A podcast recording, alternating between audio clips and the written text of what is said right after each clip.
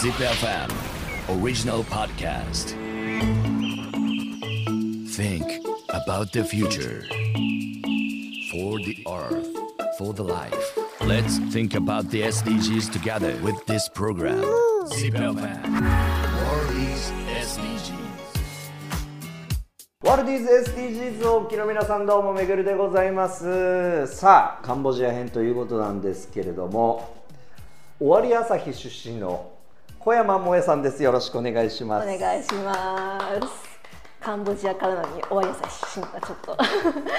いやもうこの方すごくてですね。まあ簡単に言うと先生だったんです。で今は研究者ということなんですけども。名古屋の中川区というところにある NPO 法人がやっている三原市大学園大学というところで客員共同研究員としてまあ在籍しています。具体的にその取り組みを今回進めた形で、まあ、カンボジアに来たっていうそうですね。まあそのキーワードになるのが特別ニーズ教育っていう言葉かなというふうに思います。まあ、私のその研究のベースにあるのが、まあ、教育の問題とか福祉の問題なのででカンボジアっていうフィールドを生かして、まあ、途上国の教育支援の研究をしています、まあ、研究とあと少しこうボランティアとかチャリティーも含めた実践活動をしています。SDGs. まあ、ちょっとあのテーマがどんどん広くなってきたので一回ちょっと。ギュッとしたいと思いますけど。まあその中でじゃあ、はい。萌えさん自身ははい。活動としては今何をしていてこれからどうしていきたいっていう話をぜひちょっと聞いていきたいんですけど、えーとですね、引き続きあのカンボジアの、うんとまあ、農村部、うん。まあ、貧しい地域を中心に、うん。足りていないところに学校を作ったりとか、うん。あと補修が必要な学校、まあ、何かっていうとカンボジアってディスアドバンテージドスクールっていうのがありまして、うん。何かっていうと学校の建物としてそこに屋根がないあるいは床がないあるいはあるいは壁がない学校がまだまだちょっとなんか待ってください待ってください。待ってください。さっきのあの意識高い系からき急になんか。そう意識高い系のね学校はもう、えー暖房はないかな。エアコン完備ですごく恵まれた環境で一日。僕が小学生お同い年じゃないですか。僕が小学生でもまだそうクーラーとかなかったですよね。なかったですよね、うん。でなんかあのその当時名古屋空港じゃなくて小牧空港で僕たち行ってたから小牧空港の近くは相応の問題であ窓閉めなきゃいけない。そうだからクーラーあって えー、なんか小牧空港の学校超いいじゃんみたいな ネタで言ってたぐらいだけど、うん。まあまああった世代ですけど、今はもうあるの？小学校って今その熱中症対策であ。終わり朝日も全学校冷房完備になってますよ。で片や何？その今はもう冷房完備の小学生が終わり朝日にいる一方で カンボジアには屋根がない？そう屋根もない壁もない床もちゃんとない学校がある。想像できますか？床がないって床がない。本当あのなんて言うんですかね？地面にそのまま机と椅子が置いてあるんです。うわ砂地ですよね。硬い砂地にそのままね机椅子が置いてあって。これが同じ国で起こってんだもんね。うん。で考えてみてください。そういう学校でちゃんとまともな教育ちゃんとした内容の質の高い教育を受けられるかっていうと難しいですよね。例えば屋根がなかったら雨が降ってきます、うん。授業できますか、うん。できないですうんよね、うん。そうなると子どもの教育の機会も奪ってしまううんですね、ん最低限は整えてあげないとね。ですよね。ちょっとせっかく先生と話すんで ちょっと一つ質問を僕ぶっ込みたいんですけど、はい。ただあんまりあの行き過ぎるとうちのディレクターの小池ってのから あのいつも番組収録し終わってで小池ディレクターがこれパケてくれてるんですけど「おいめぐるお前最近緩くないぞ」って怒られるのそれはでもあのうちの番組のコンセプトとしてはやっぱりちょっとずれちゃうところなのはいはい。でいけないんですけど、はい。ただちょっと先生とだと話があの盛り上がってきちゃうんでちょっとこの話だけはいさせてもらいたいんですけど.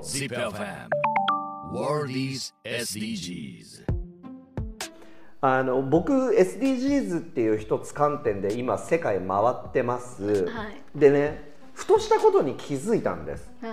これ何かっていうと例えば、えーっと今気候変動の問題とかってものすごく、あの問題になってて。ですね。でやっぱりこの SDGs 的にも住み続けられる街づくりだったりとか、あとはあの気候変動に具体的な対策をっていうところは、うんやっぱこの SDGs の中でもこれも一丁目一番地ではい割と関心が高いところだと思うんです。はい。で今世界各国、えーカーボンニュートラルはい。ですね。で脱炭素。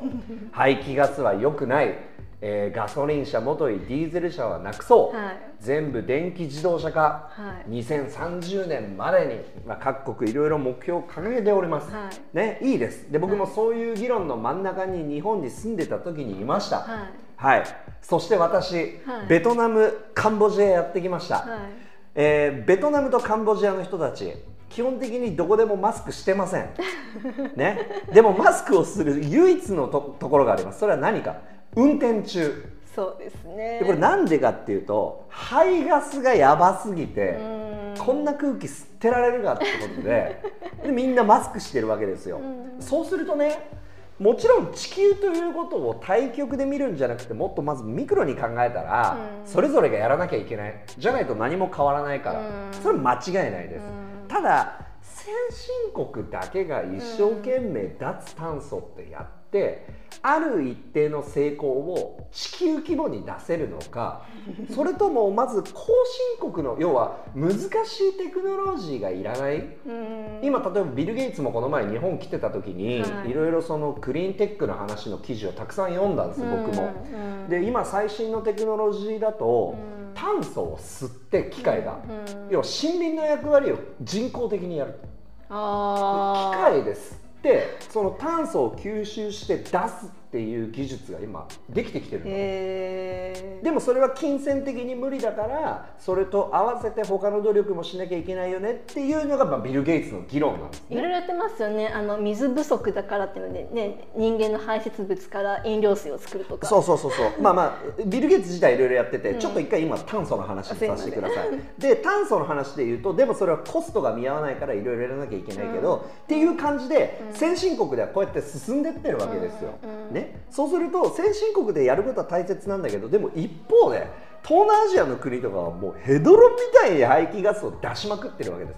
でこっちはそんなに最先端のテクノロジーがなくたってできることがいっぱいあるわけですよ。ね、でこの議論を教育に持ってくるんですけど、うん。一方で質の高いところを超ニッチにガーってやるよりも国策レベルで言うともっとそのシンプルに質の高い教育をとかじゃなくて。うん。この SDGs の項目で言うと4番は、うん。もういやカンボジアの超金持ちのもう本当に1%にも満たないぐらいにしか響かないんですよこんな4番なんて。ねもしできればあの不平等のゴールがありますよね。人や国の不平等なんかそう。だからこのですよね。10番の方をもっとやることが。国内の豊かな人たちが気づいて、まあ、もっとこう、まあ、言ってみれば再分配の方法とかその必要性っていうのに気づいてくれると一番いいんじゃないかなって思うんですけど。僕は何が聞きたかったっていうとどっちが効率的だと思いますって話ですこれ。できることをもっとその圧倒的にやらなきゃいけないところやるのがいいのか、うんうん。これでね01じゃないです。あごめんなさい。0100じゃないんですよ。0100のことを言ってんじゃないんだけど、でもなんか僕は今気候変動でいうと世界はうん。一部の先進国がテクノロジーでしかもシリコンバレーで今そういうグリーンテックが熱いみたいなのでスタートアップ企業がどんどん起こってるみたいななんかはいはいどんどん SDGs が一言になっちゃってる。うんなんかもっと大切な部分ボトムにあるよなって僕東南アジア来てすごく思ったんですよ。うんそれで言うと教育で言うとどうなんでしょうこれってのは。そうですね。でうんちょっと話がずれてしまうかもしれないんですけど、豊かな人たちの、ね、生活ぶり暮らしぶりなんかを見てるともうこの人たちは十分に何て言うかな言い方を変えようかな。まあ豊かな人たちを見ているときっとまあ、別に私国の批判とか全然できないです。カンボジアに今はこういさせてもらってる外国人の身分で何もできないんですけども、あの税金のシステムがちゃんと整えばこう、ね、豊かな人たちから税金をたくさん取って、うん。それを配分して教育政策にもっとたくさん回すことができるんじゃないかなっていうふうに思ってるんですね。うんうん。でここはまだちょっと私の研究課題の一つになっていて何かっていうと、まだこれ私何の先行研究にも当たってただの私のし主観です、うん。主観で言うと、うん。カンボジアの教育ってまだまだそれこそ他の国外国の NGO であったり、うん。まあ、日本でいうと JICA であったりそういったこう他の国からの援助に依存している面が大きいと思うんですね。なんか精神面でも感じる。うん。ありがとうっていうことは悪いことじゃないけどそれが当たり前みたいになっちゃう。だから、まあ、教育に限らずではあるけれども、そこから独り立ちしていくのが今一番のカンボジアのいろんな面での課題なんじゃないかなっていうふうに個人としては感じています。ある意味で本当の経済的な自立を果たすそうですね。ということが、うん。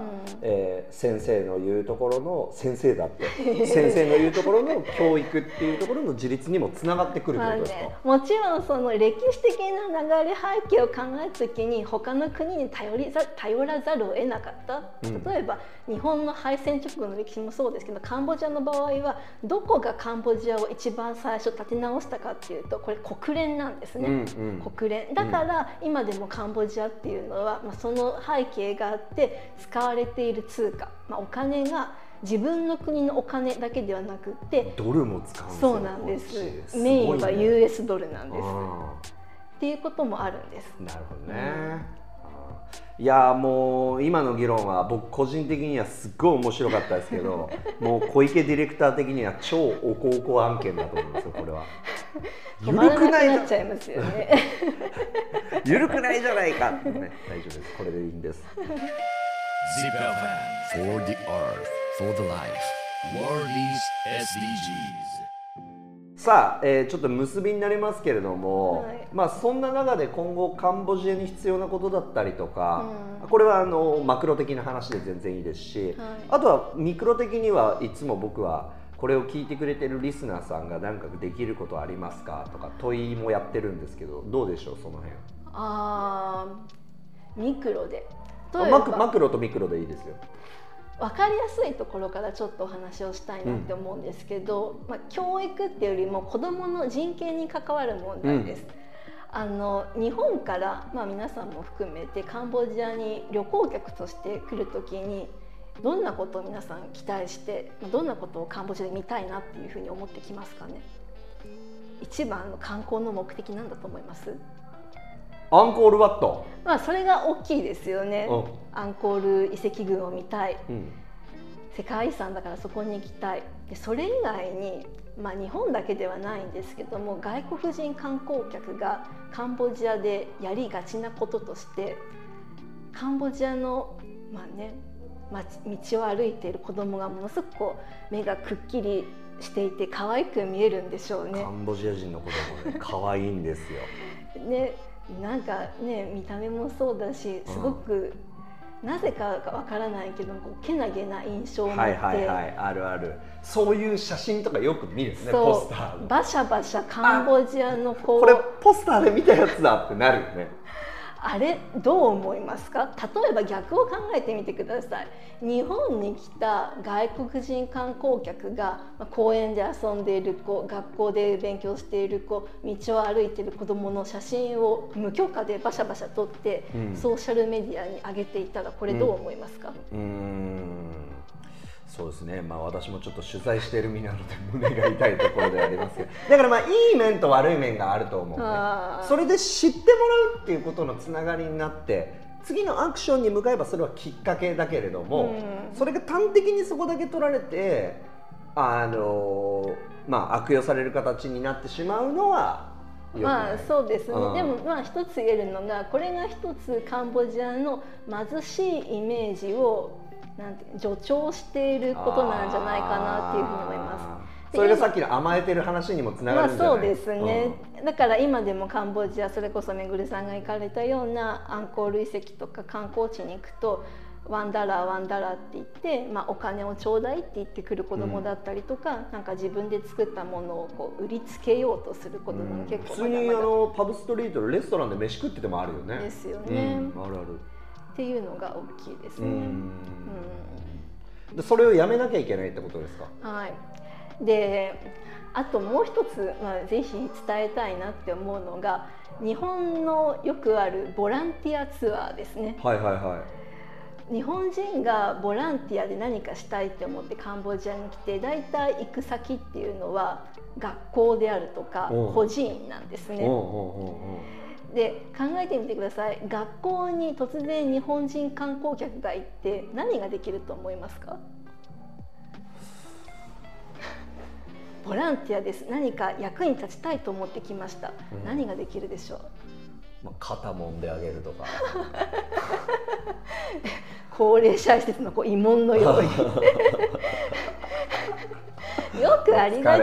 そう。あの学生さんのね団体ボランティアサークルとかなんかでよくありがちなのが、まあ、せっかくだから日本の運動会をしてあげましょうとか日本語のレクチャーをしてあげましょうとかってよくあるんですね。でもせいぜいそういう、まあ、ボランティア日本人が来るのって、まあ、長くても1週間ぐらいです。1週間でうん、うん。本当にそんな役に立つことできると思います？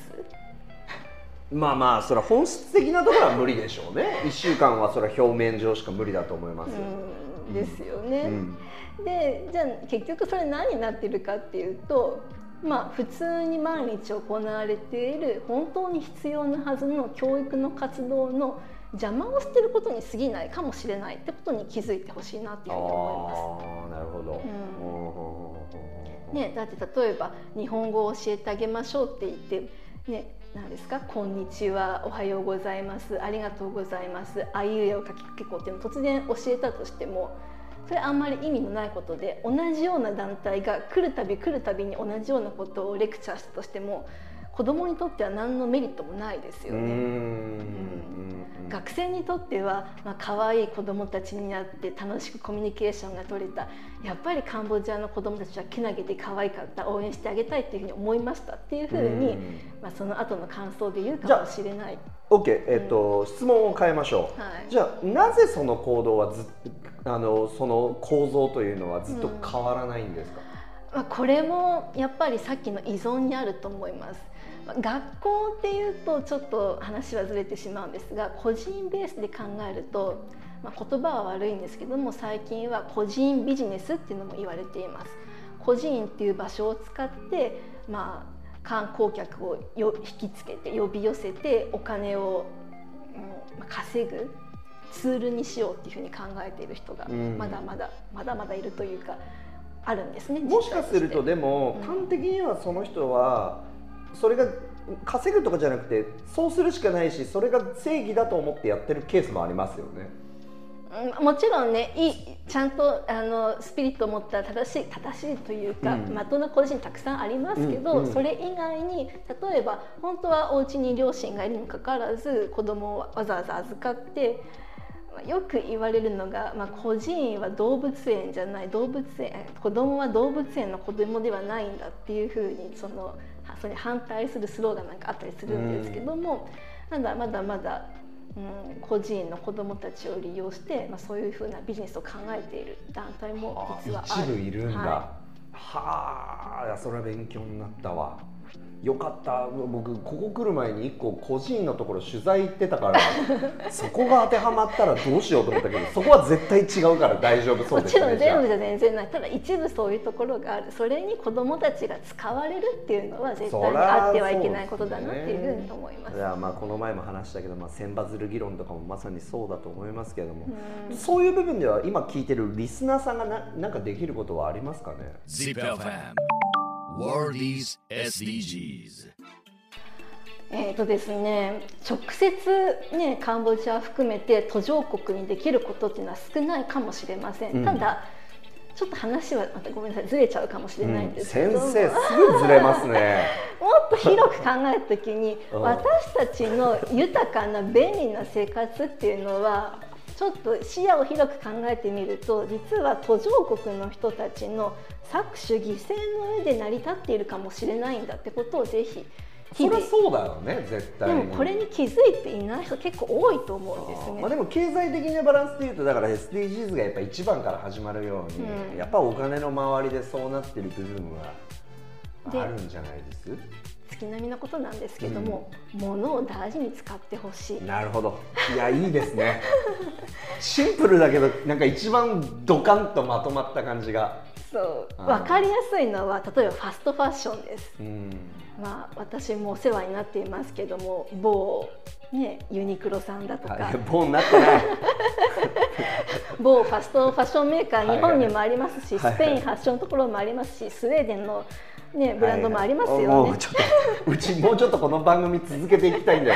勘弁してくださいよ本当に。で別にね、ええ。あのそういったお店で物を買うことは全然 OK です、ただその買ったものをまあそのワンシーズン限りで捨ててしまうんではなくってああなるほど。面白い。使ってだからほしいエシカル商品とかの観点で言うエシカルフとァッションですね。だからそれで言うとそういうブランドで買わない、うん。自分がどこで服を選ぶっていうのはこの SDGs 界隈でよく言われるけど、うそうじゃなくて別にそこで買ってもいいけど大事にしろっていうそうですそう話です、ね。うん。あの流行にとらわれるばっかりじゃなくて長く使えそうなものを選んだりとか、はいはいはい。一度買ったものはすぐに捨てるんではなくて2年3年もっと長く使おうっていう視点でお買い物をすると実はそれが広い視野で考えた時に途上国の人たちの、うん暮らしの向上にもつながっているんだっていうふうにちょっと気づいてもらえると、うん。世界はちょっとずつ変わっていくんじゃないかなというふうに私は思ってます。あのー研究者ってやっぱこうなんだね思考回路が。なんか多分ね。今ラジオ聞いてるみんなも俺と同じことを思ってると思うけどあけんこういう人が研究者になるんだな一つの問題を考えるにはもういろんなところから見ることが必い要でやいやいやいろんなとこから複合的に考えないと、うん。あのそれはそうですよ、はい。SDGs だって今日もそうだったけどあの貧困を取ろうとすると例えばじゃあ教育の破綻が生まれたりとか、うん。あるんですよね、はいはい。何かを取ると何かが成立しなくなるみたいな、はい。だからこそやっぱり、まあ、マクロ広い視点ではい。ものを考えるっていうことがやっぱ大事だし、うん。まさにその萌えさんがこれから進んでいく道やカンボジアにできることっていうのはそういう視点を持って、うん。おそらく今後の論文も書かれていくんでしょうから、はい。非常に楽しみでありがとうございます。はい、またあのなんでしょう？なんか次は あの本ちゃんのジップとかでもこういう話とかできたらいいですよね。そうですね。はいはい。まあ今回またこうやってこの番組をきっかけに知り合えたし、はい。逆に言うとこのきっかけで、えーリスナーさんにも多く知ってもらえることが何か次に生まれるアクションになるかもしれないしそうですね。まあ、カンボジアに携わることボランティアでこう関わることが何かいいことをしているんだってわけではなくって、もうそのいわゆる地球市民として当たり前のこと他の国の人のことを考えるのが当たり前なんだっていうふうに思ってもらえると嬉しいです。まあでもそういう意味ではあの子どもの教育ばかり今日言ってきましたけど大人側の教育僕たちの教育もアップデートされるべきですね。そうですよね。うん。はいということでございまして、えー今回はですね尾張旭出身 フリーランス、えー研究員研究者。はい研究者の、えーえー小山萌さんにお話を伺いましたこれからも頑張ってくださいありがとうございました。ありがとうございました Let's think about the SDGs together with this program. ZIPFM World is SDGs.